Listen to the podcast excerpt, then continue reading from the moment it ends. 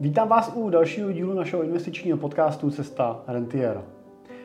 Tak jako na začátku každého měsíce i teď nás čekají investiční výhledy se mnou, s Jiřím Cimpelem a s mým společníkem a analytikem na Fefreně Danem Majstorovičem. Ahoj Dane. Ahoj Jirko, dobrý den. Dneska se podíváme nejenom na to, co se dělo v minulém měsíci, ale samozřejmě schrneme si i ten rok minulej a zkusíme se na něj podívat tím pohledem medvěda a býka a kdy ten bík zažene toho medvěda, který ho tady aktuálně na trzích máme. Tak eh, Dane, můžeš nějak eh, schrnout ten eh, poslední měsíc z pohledu finančních trhů, jak, se, jak to vypadalo na, na akciových trzích, co se dělo? Tak ten... Všichni jsme si zaznamenali, že ten prosinec nedopad úplně optimisticky. Veselý pohled to úplně nebyl na naše portfolia když člověk vidí eh, poklesy, takže ten prosinec zakončil poklesem relativně významným, eh, ať už eh, na americkém indexu, tak na světovém indexu, tak dopad vlastně nejhůř z těch všech sledovaných měsíců v tom roce 2022. Nejhůř znamená, že Amerika je necelých minus 18% v korunovém vyjádření a světový index minus 15 a ten světový index v vozovkách podržela Evropa, která zakončila jste v poklesu, ale v menším než ty ostatní indexy, jenom na minus 11%. A mě zajímalo, těch, říkal jsem minus 17%, že končily americké akcie, minus 11% evropský.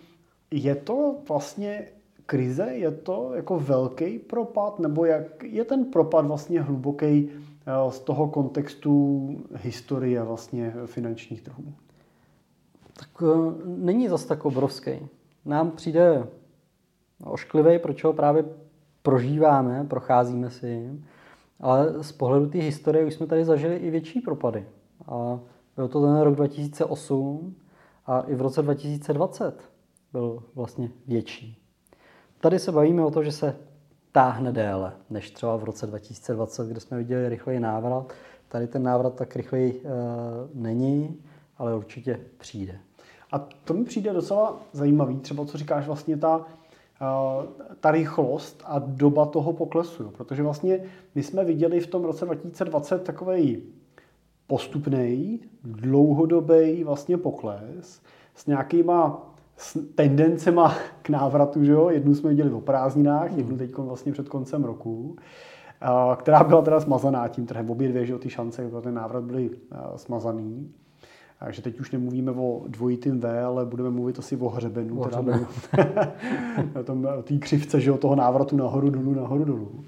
Ale přišlo mi, že třeba v covidu ta, ta panika kolem těch akciových trhů byla podstatně větší. Že ta, ta obava z toho poklesu a říkám si teda, že je to přesně ten emoční jako faktor hmm. toho, že to bylo prudký a rychlý.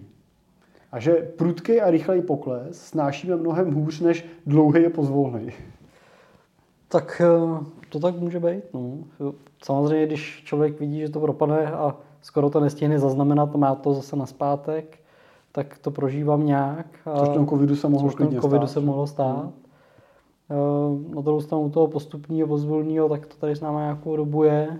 Není to na nás tak skokový, tak významný, ale eh, to, co na nás asi pravděpodobně dolíhá, možná víc než samotný fakt toho, že nějaký index se hýbe dolů, tak to, že to má bezprostřední vliv i na nás, na naše okolí, na to prostředí, kde fungujeme. Z hmm. pohledu nějakého očekávání recese, možného propouštění, zhoršení výkonnosti té ekonomiky eh, vlastně znamená zhoršení fungování těch firm, třeba kde fungujeme, kde pracujeme.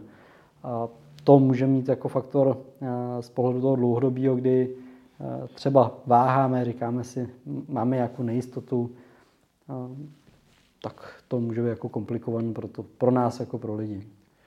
Mě to trošku připomíná uh, takový neinvestiční vtip, ale uh, to takový ten vtip uh, s tou žábou. Že jo? Když hodíš žábu do hrnce s vařící vodou, tak ona vyskočí.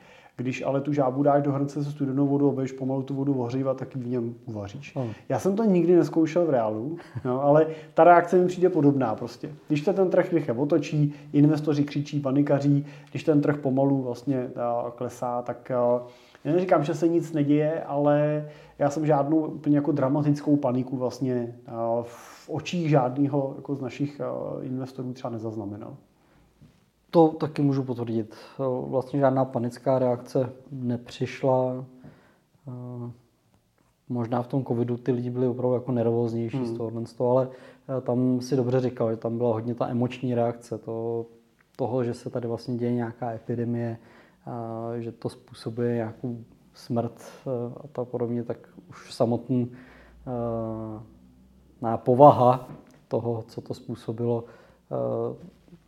působí mnohem hmm. jako intenzivnější. Je dobrý jaký samozřejmě říct, že my jsme investory, ty naše klienty dlouhodobě připravovali na to, že trhy nebudou do nekonečna růst a že nikdy přijde ten pokles. A samozřejmě taky jsme připravili na to, že ten pokles je zajímavou příležitostí pro vstup do finančních hmm. trhů. A to jsme uzavírali vlastně uh, loňský rok, tak jsme, uh, tak jsme vlastně v rámci statistik mohli vidět, že pro nás třeba jako firmu to byl uh, jednoznačně nejsilnější rok z pohledu nárůstu nebo ne nárůstu AUA, ale přísunu prostředků vlastně do portfolií. A viděli jsme vlastně, že jsme v loňském roce vlastně přivedli na finanční trhy přes 320 milionů korun, který investovali buď naši klienti, mm. anebo naši noví klienti, kteří přicházeli. Vidíš, Dané, v tomhle nějakou příležitost? Tak určitě. To, to je to, na co často se říká, že se to obáváme, přijdou ty propady, ale vlastně i to je to, na co jako investoři čekáme. Čekáme, kdy přijdou ty ideální příležitosti k těm nákupům. A ono je těžký odhadnout, koupit na dně a tak podobně. Ale v momentě, kdy jsem v tom medvědím trhu, kde je vysoká kolísavost, jsou ty poklesy, no tak to je ta ideální příležitost. To je ta ideální příležitost, kdy můžu nakupovat nebo přikupovat do toho svého portfolia, no, protože jsem ve slevách, které tady byly od roku 2014. Jo, a to je přece jako skvělá příležitost, jo, hmm. proč ji teda nevyužít. A to jestli už to koupím o 2-3% níž nebo vejš, a nebo když to přeženu, když to koupím se o minus 15% nebo minus 20%, tak to už zase tak zásadní rozdíl není. Už jsem to s nějakou slevou koupil a je příjemné to s nějakou slevou koupit. Dobře, a pokud se teda uh, bavíme o tom, že ten loňský rok byl uh, jednoznačně obrovskou příležitostí pro nákupy a pro eh, vstup na finanční trhy vlastně s novým kapitálem, tak eh, eh, teď máme začátek nového roku. Je tahle příležitost pryč? Je to, díváme se na to ve chvíli, říkáme, a teď už jako ujel vlak, jestli jste chtěli nakoupit, už nestihnete, nebo jsme v té příležitosti, kdy ji teď můžeme využít? Já si myslím, že v ní pořád jsme.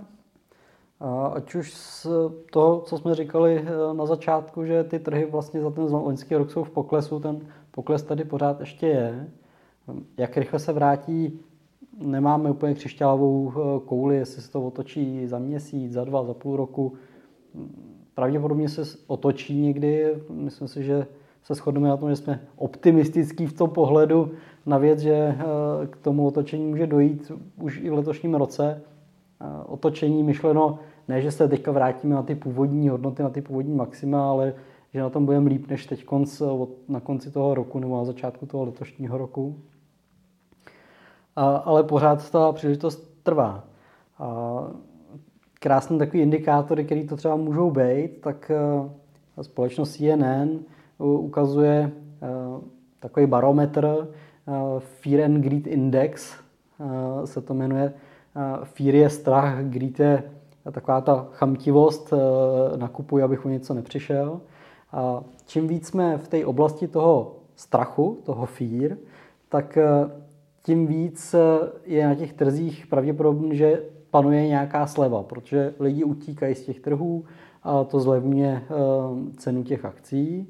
A naopak, když je to v té oblasti toho greed, tak ty lidi hodně nakupují, kupují, vezou se na té vlně nějakého pozitivního růstu a to žene zase ceny nahoru, takže pravděpodobně budeme nadhodnocen. Teďka jsme v té oblasti toho fear, relativně zásadně. A to nám může potvrdit i jiný graf, zase od společnosti Morningstar, která ukazuje vlastně graf férové hodnoty akcí. A teďka jsme vlastně, on ukazuje tu férovou hodnotu na linii, a když jsem nad tou linií, v červené oblasti toho grafu se sinusoidou, tak jsem vlastně nadhodnocený. Ty akcie jsou drahý. A když je to pod ní, tak ty akcie jsou levné, jsou podhodnocen. No a dneska jsme v té eh, spodní oblasti, v té zelené. To znamená, pořád tam jsme eh, ve výhodných nákupech. Pořád to kupuju levněji, než je ta férová hodnota. Dokonce můžeme říct, že teď to kupujeme nejlevněji. A pokud teď máte cash, kterou chcete nakoupit, tak teď ji koupíte, tu investici zainvestujete nejlevnější. Pokud budeme brát teda Ameriku nebo svět, tak to zainvestujete nejlevnější, jak jste od toho loňského ledna mohli. U Evropy už vlastně došlo k nějakému mírnému návratu, tam už to dno evropských akcí bylo někdy kolem prázdnin, ale na těch amerických speciálně jsme na dně. Teď aktuálně. Jestli je konečný, to uvidíme. Eh, Dané, co stálo za tím poklesem prosincovým, když teda eh, se budeme bavit, vrátíme se zpátky k hmm. akcím, viděli jsme ten prosinec, teda, že americké akcie dosáhly toho minima vlastně ročního, tak eh, co za tím poklesem stálo. Protože můžeme se bavit, jestli to byl ten, jestli to byl vliv toho medvědího trhu a, a, a vyjádření Fedu, že jo, který v prosinci zase dal, anebo jestli to třeba bylo víc ještě daný nějakým tlakem takový tý závěreční roční daňový optimalizace, tak co si ty o to myslíš? Za mě je to kombinace. Kombinace toho, že... To je šalamounská odpověď. Přesně tak, taková politická. je to ta kombinace toho, kdy tak jak jsi to popsal, eh, dochází k těm výprodejům pro realizaci těch ztrát, taková ta daňová optimalizace, kdy eh, prodáte ty pozice a znovu je nakoupíte, eh, jenom abyste realizovali ty ztráty a mohli jste si je v tom daném, no, za ten daný rok uplatnit.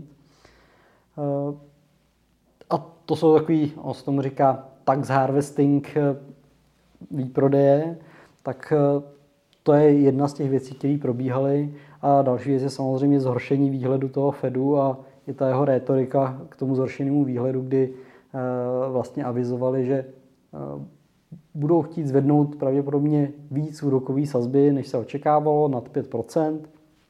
Očeká se nějakých 5,1%.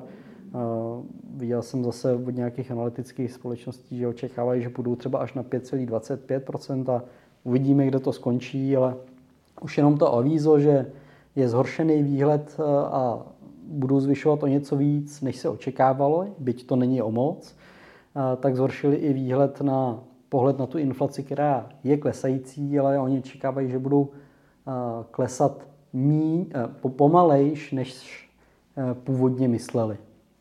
To je, mi přijde už takový jako zajímavý, že už se bavíme ne o tom směru, jestli jako půjde nahoru anebo dolů ta inflace, hmm.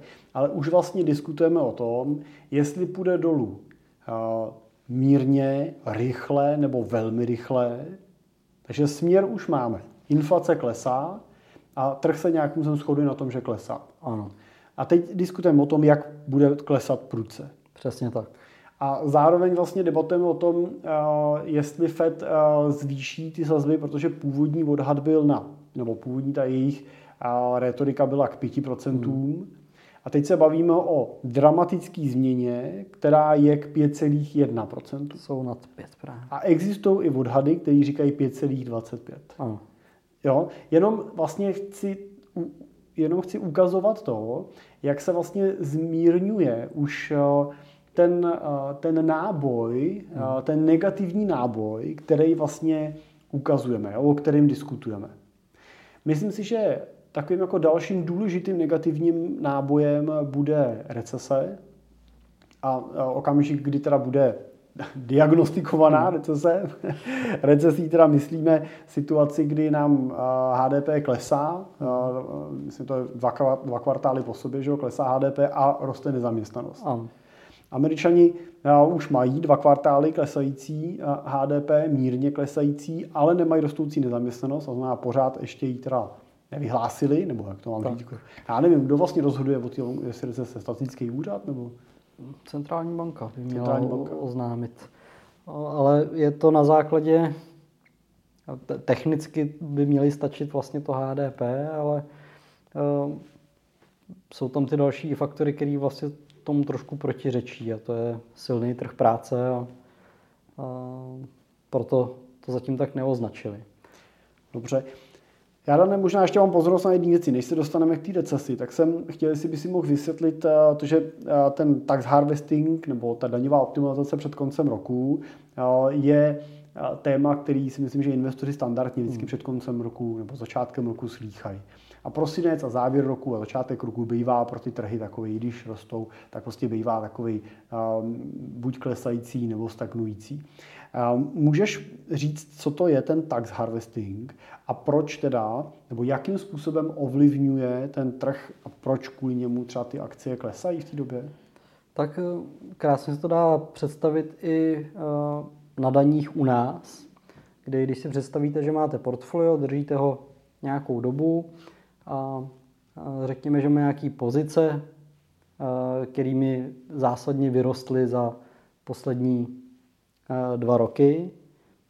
To znamená, ještě, jsem, ještě mi tady u nás neuplynul ten daňový test. No a já potřebuji z toho vybrat nějakou hotovost, takže tu pozici jsem prodal, vybral jsem si ten zisk. A správně bych měl odvést daň, která mi z toho vyplývá, 15% jako fyzická osoba. Ale já pokud budu nad tím přemýšlet a mám v tom portfoliu i nějaký ztrátový pozice, tak abych tu daň neplatil tak vysokou, tak vezmu tu ztrátovou pozici, prodám ji, ale hned ji nakoupím. Znamená, nechám proběhnout uh, takový kolečko, víceméně za uh, stejnou cenu ji prodám i nakoupím. Jenom jsem tím vlastně zrealizoval ten obchod a zrealizoval jsem tu ztrátu. Už, už je vlastně hmatatelná tím, že jsem to udělal na tu ztrátu já můžu započítat oproti tomu mýmu zisku a snížit si tam, buď to jí úplně vynulovat, tu daňovou povinnost, a nebo si ji snížit.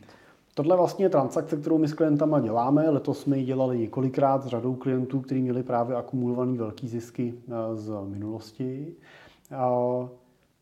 Ale mám pocit, že na těch trzích eh, vlastně vládnou potom primárně ke konci roku ty transakce těch institucionálních investorů, ne těch retailových, ale těch fondů, bank a podobně. Jak to vypadá u nich? A tam se to právě musíme představit v mnohem větším měřítku.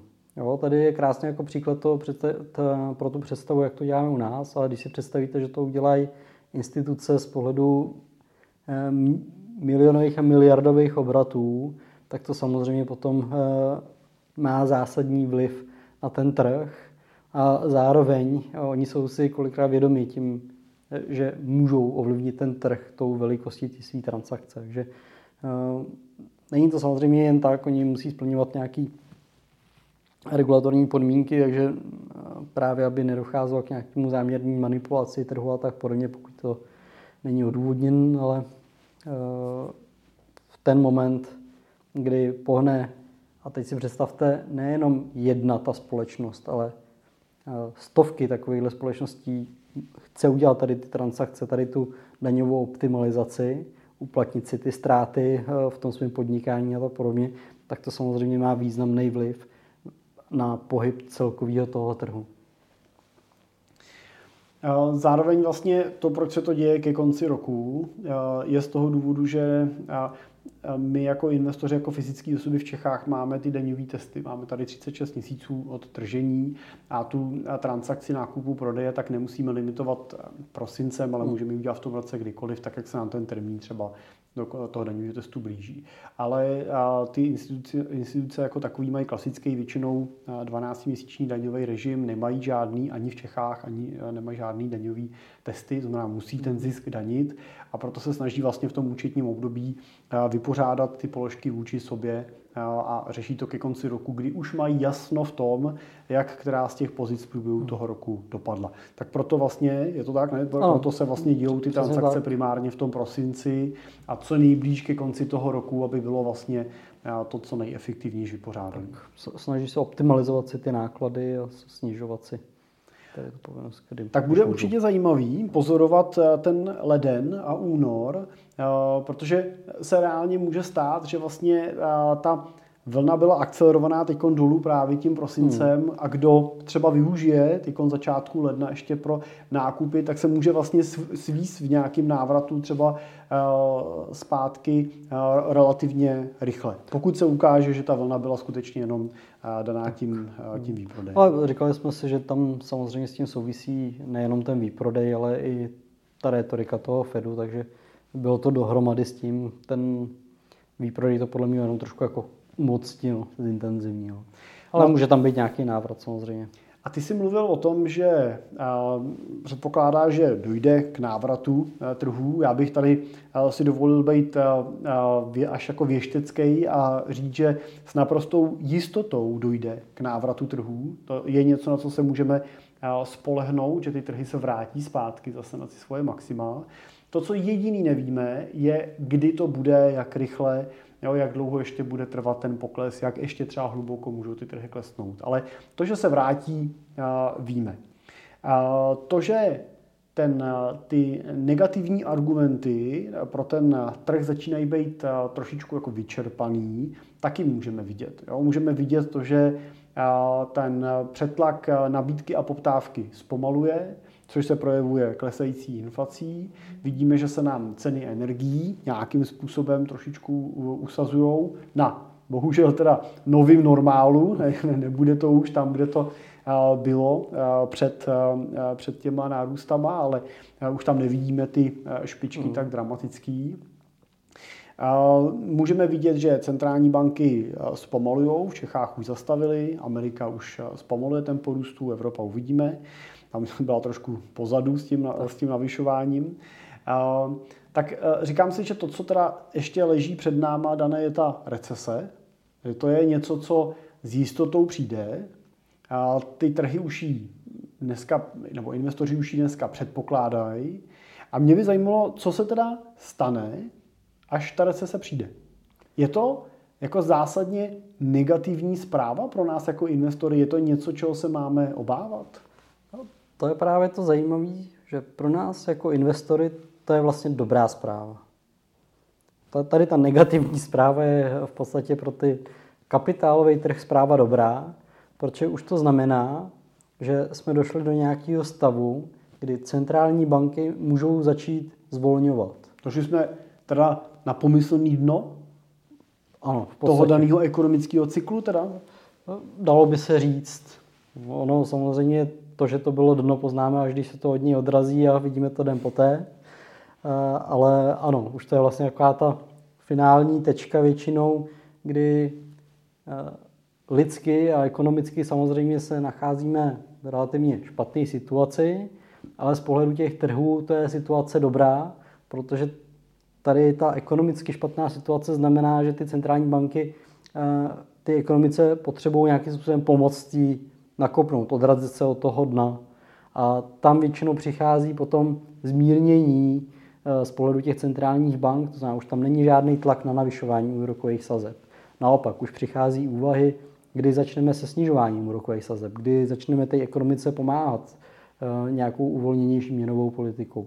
A ty trhy hledí do budoucna, oni tohle to vidí. To znamená, v momentě, kdy se už nacházíme v recesi, tak většinou ty trhy to mají v sobě započten a už koukají na ten následující rok a přemýšlí nad tím, okolik se teda zlevní, eh, ty, no, okolik se sníží ty úrokové sazby a jak moc máme teda být nadšen a většinou tam dochází k nějakému obratu. A to je přesně ten časový nesoulad, který tam vzniká, že hospodářský cyklus nerovná se ten tržní, protože tam velmi často bývá posun, kdy, kdy jsme hospodářsky na tom eh, špatně, tak tržně už se začínáme zotavovat. Díky tady tomu principu, bych řekl. No. Ano, to možná uh, vypovídá i o tom, co je vlastně v, v tomhle období finančního trhu tím nejdůležitějším hráčem. No to, kdo je tím nejdůležitějším hráčem toho trhu? A to je vlastně ta centrální banka, ta silná centrální banka, v tom globálním pohledu teda primárně americká centrální banka, která vlastně dokud navyšuje ty sazby, tak vlastně stahuje tu likviditu z trhů a tím vlastně snižuje poptávku po no. cených papírech. A okamžikem, kdy ty úrokové sazby začíná snižovat, tak naopak pumpuje peníze, dodává vlastně peníze na trh, může i nakupovat sama, tak jak jsme viděli vlastně v těch letech minulých, a tím tu likviditu na trh dodává. Tím dodává vlastně poptávku a tím tlačí ty ceny nahoru. Takže důležitým okamžikem bude fáze číslo jedna a to je zastavili jsme navyšování. Ta přijde někde v tom období kolem té recese, na začátku, v průběhu. A pak samozřejmě fáze číslo dvě, kdy ta centrální banka dřív nebo později zase řekne, dobře, my ty sazby radši o kousek snížíme. A ono nebude tak důležitý okolik, ale že snížíme. Už, už jenom ten fakt a ta zpráva toho, že řeknou, že snížíme, tak už to bývá jako velmi pozitivní impuls pro jo. ten návrat toho trhu. No a nikdy v téhle době ty trhy začnou kroutit směrem nahoru. To znamená, a ta, tou dobou, říkejme dobu předtím, než přestanou navyšovat, až přestanou navyšovat nebo začnou klesat. Kdy to v této době přesně bude, to samozřejmě nevíme, protože trh jsou primárně emoce, hmm. investiční emoce a investorské emoce, ty skutečně se nedají jako žádným modelem reálně predikovat, můžeme skutečně jenom věštit, ale víme, že někdy v tomhle období to nastane. No a to, co víme, je, že tohle období přijde. A víme, že jsme mu samozřejmě významně blíž, než jsme mu byli začátkem toho loňského roku. Tím se dá říct, že zřejmě to nejhorší máme za sebou, ale uvidíme. No. Necháme se překvapit. Dané je taková teda otázka, já bych řekl standardní a ty si sám říkal, že si ji dostal teď před pár dněma od našeho klienta, tak možná bude zajímat i naše posluchače, diváky.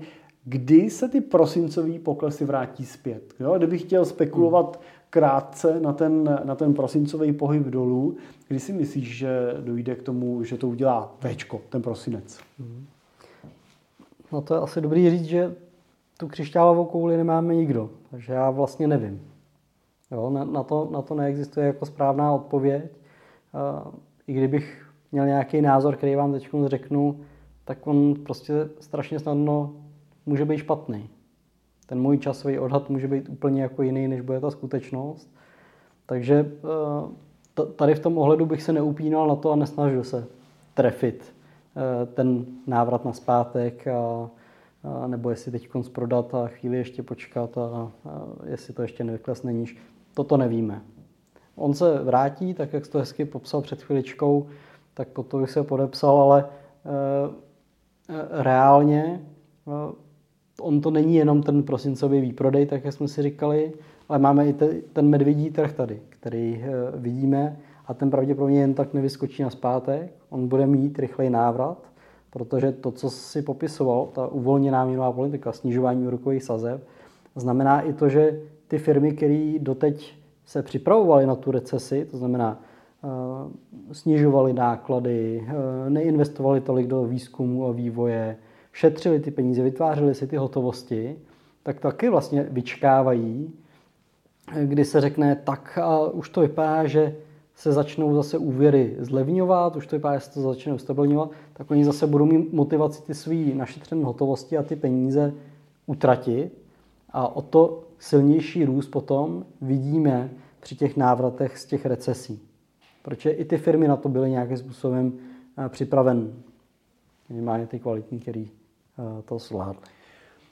No a eh, když eh, se budeme dívat na tu nějakou, jako minulost teď, takovou tu dekádu, jo, tak jsme viděli 10, 11 let, 12 let, kdy ten trh rost a měli jsme tady toho býka. Úrokové sazby klesaly, nebo byly na nule, nebo někde dokonce v záporu, znamená skutečně do ekonomiky se pumpovaly peníze. A bylo to 10 let takového jako blahobytu investičního. Teď teda otázka, nečeká nás eh, teda zase jako deset let toho, kdy to bude eh, klesat? Jo, jaký je ten poměr, historický se budeme dívat, mezi tím bíčím a tím medvědím trhem? Je to půl na půl?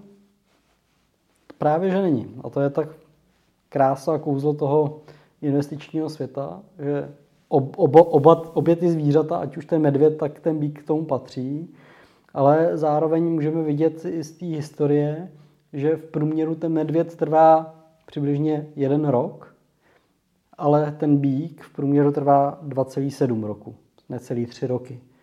Takže to je to zásadní.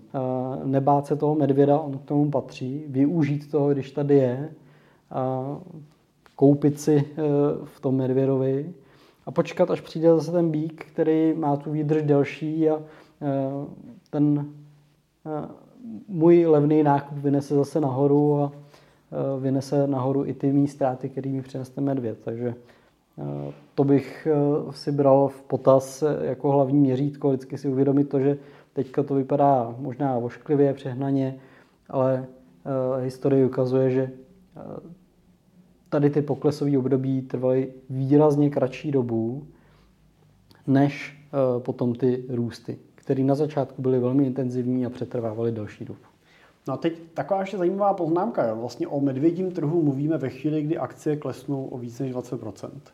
No ale my jsme tady na začátku mluvili o tom, že americké akcie dosáhly eh, dna na minus 18, evropský jsou teď na minus 12 kde, proč to označujeme jako medvědí, medvědí trh v, v takovéhle situaci? Tam je dobrý, že to, co ukazujeme, ukazujeme v korunovém vyjádření. A pokud se na to podívám na ty indexy v tom dolarovém vyjádření, tak tam ty poklesy byly hlubší. A v tomhle nám ta měna pomáhá, pokud ji nezajišťujeme, kdy velmi často v medvědím trhu, v panických situacích, eh, v emočních prodejích, tak mají tendenci slabší měny nebo měny menších zemí, jako jsme my v České republice, oslabovat vůči těm silnějším měnám. Vůči tomu dolaru, vůči tomu euru. A tady ten efekt jsme mohli vidět v letošním roce úplně krásně, kdy nám v těch nejhorších, no, ne těch nejhorších, ten nejhorší by se dal říct ten prosinec, ale těch největších propadech, na těch začátcích, nám vlastně dolar přidal 10%. No, díky tomu, že uh, posílil. Uh, celkově od začátku roku přidal v uvozovkách jenom 3%, ale vlastně nám o 3% pořád pomohl, proto tady nevidíme minus 20%, ale jenom minus 17% na těch amerických akcích. No máme začátek roku, ne? A ten je takový typický tím, že já jsem to viděl teda už od někdy od poloviny prosince jsem měl zaplněný mail investičníma výhledama eh, všech eh, významných eh, investičních společností a bank, ať už amerických, nebo tady i českých. Já jsem si teda nějakou statistiku a někde jsem se do, dočet, že těch jenom v loňském roce z těch investičních výhledů, který měli, na přelomu roku ty investiční společnosti takých více než 60 nebo 66% nevyšlo. Takže možná v tom loňském roce byla jako lepší pravděpodobnost udělat to opačně, než mi ta investiční banka radila, to jsem měl větší šanci, že uspěju. Ale co ty si myslíš o investičních výhledech a jak si myslíš, že třeba jako investor by s nima měl pracovat? Jak bych se měl jako investor těma investičníma výhledama řídit? A vzhledem tomu, že ten náš podcast se jmenuje Investiční výhledy, tak bych o tom měl mluvit pozitivně. Ale obecně eh, já vidím jako ty investiční výhledy těch eh, velkých hráčů na tom trhu eh, jako velmi zajímavý, podnětný, ale asi nemůžeme říct, který z nich bude mít pravdu to, co si říkal, 66% těch výhledů vlastně nevyšlo. A teď je otázka, jestli trefíte těch zbylých 34%. Eh, jo, to, je, to je velký otazník. Takže za mě můžeme si z toho vzít nějaký názor, nějaké myšlenky, eh, z toho si můžeme ponaučit, ale asi by to nemělo být to hlavní, podle čeho se rozhodovat a určitě bych podle toho neměl spekulovat, protože Eh, jeden z nich určitě bude mít pravdu, ten bude za toho borce, ale eh, příští rok se mu to zase nemusí povést a za toho borce bude úplně někdo jiný, koho třeba vy netypnete, ale zvolíte zase třeba tu samou investiční společnost. Eh, tomhle ohledu pořád platí to, že bychom měli mít snahu být na tom trhu a ne se ho snažit časovat, protože to ve většině případů nevychází. Tak je to vlastně, uh, takže buď chci investovat a nechat ty svoje pracovat, peníze pracovat, a nebo chci hledat ty borce. Že? Můžu být hmm. specialista na hledání borců, udělat si perfektní analytický systém, jak vyhodnotit, kdo z těch analytiků bude tím borcem nakonec toho letošního roku, který bude mít pravdu, s vědomím toho, že to prostě nebude konzistentně pořád ten samý. No a pak je to vlastně napínavý, ne? Je to jako je to akční takový, že to investování. To, to, to už je taková hra trochu. No, no jasně. Můžeš Ale... tomu věnovat, můžeš tomu číst, že jo, chodit na ty konference, že jo, všechno jako nasledovat a, a být ten, kdo prostě, když přijde večer do té hospody pomyslně, tak a, a se může chlapům pochlubit prostě, co zrovna koupil, prodal a, a jak teď s tím trhem vyběhne. No a nebo můžeš být a, takový ten nudný patron, který prostě uh, poslal ty svoje peníze na trh, koupil si nějaký indexy, koupil ten trh celý, nespekuluje na tom, jestli uh, to bude příští rok tím výhercem ta Tesla nebo Shell, jo, nebo General Electric, ale prostě koupil od každého kousek a, a on prostě v nějakém tom roce vyjede nahoru ten těžář a v nějakém roce spadne ta Tesla, v nějakém roce vyroste ta Tesla, spadne ten těžař a on je spokojený s tím průměrem a je spokojený s tím, když eh, se celkově daří, že se i jemu daří, protože si spočítal matematicky, že se v naprosté většině případů daří a tím pádem stačí, když v té pozici bude a na konci zvítězí. Ta dlouhodobá držba, to je za mě eh, taková ta optimální cesta. Samozřejmě i ta první cesta, co si psal, mít možnost prožívat si ten adrenalin, tak to může být pro někoho zajímavý. Ehm, pokud bude eh, dostatečně šikovnej, tak mu to třeba může i vyjít, ale... To je taková zajímavá myšlenka, bych řekl, na závěr těch našich novoročních eh, výhledů. Je tohle je podle mě potřeba si jako investoři rozhodnout. Jestli eh, se chci těma investicema bavit, tak pak můžu časovat a můžu tomu věnovat energii na druhou stranu měl bych to dělat jenom s takovou částí prostředků, se kterými mi nevadí, že se netrefím. A už je to přesně o tom, co bychom si měli rozdělit. A říct si, dobře, tak já si 80% svého kapitálu uložím třeba do nějakých indexových investic a nechám je v klidu pracovat a nebudu je řešit. A 20% si tady nechám na hraní a těma se budu bavit. A tam se budu snažit z těch 20 udělat příští rok 30 jo, nebo 40%, třeba to zvojnásobit. A když se mi to nepovede a budu z těch 20% mít jenom 10, tak eh, mě to pořád nezabije, protože těch mých zbylých 80% za ten rok něco eh, samo o sobě přineslo.